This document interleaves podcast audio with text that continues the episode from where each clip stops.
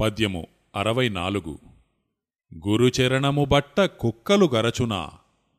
గురుచరణము విడువ కుక్క గరచు. కుక్కకున్న గుణము గురునకు లేదురా విశ్వదాభిరామ వెనుర వేమ. భావము మన శరీరములో బ్రహ్మనాడియందు ఆత్మ నివాసమై ఉన్నదని తెలుసుకున్నాము. ఆ నాడికి ఇరుప్రక్కలా గల సూర్య చంద్ర నాడులలో మనస్సు కలదని కూడా తెలుసుకున్నాము. బ్రహ్మనాడిలోని ఆత్మశక్తి సూర్య చంద్ర నాడుల ద్వారా ఊపిరితిత్తులను కదిలించుచు శ్వాస ఆడునట్లు చేయుచున్నది.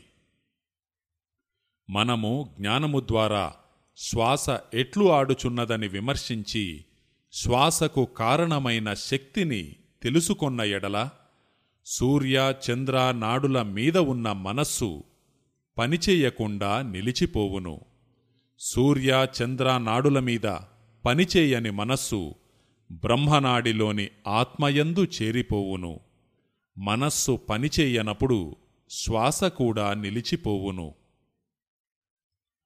గురువనగా ఆత్మని తెలిసి గురుచరణములుగా ఆత్మచైతన్యముచే కదలు శ్వాస అని తెలియవలయును.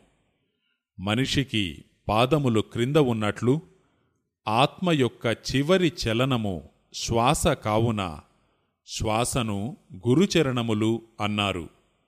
శ్వాస నిలిచిపోయినప్పుడు మనోవిషయములు నిలిచిపోవును.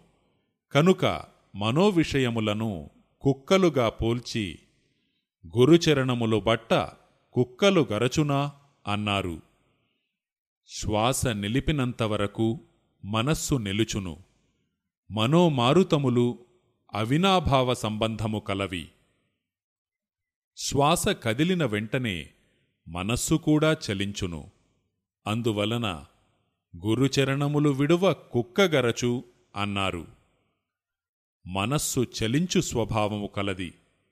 ఎల్లప్పుడూ ఇంద్రియ విషయ జ్ఞప్తి కలుగజేయుచుండును. మనస్సు ప్రపంచ సంబంధమైన జ్ఞప్తులందే ఇమిడియుండును. ఆత్మగుణములకు జీవునకు సాక్షియై కదలకున్నది.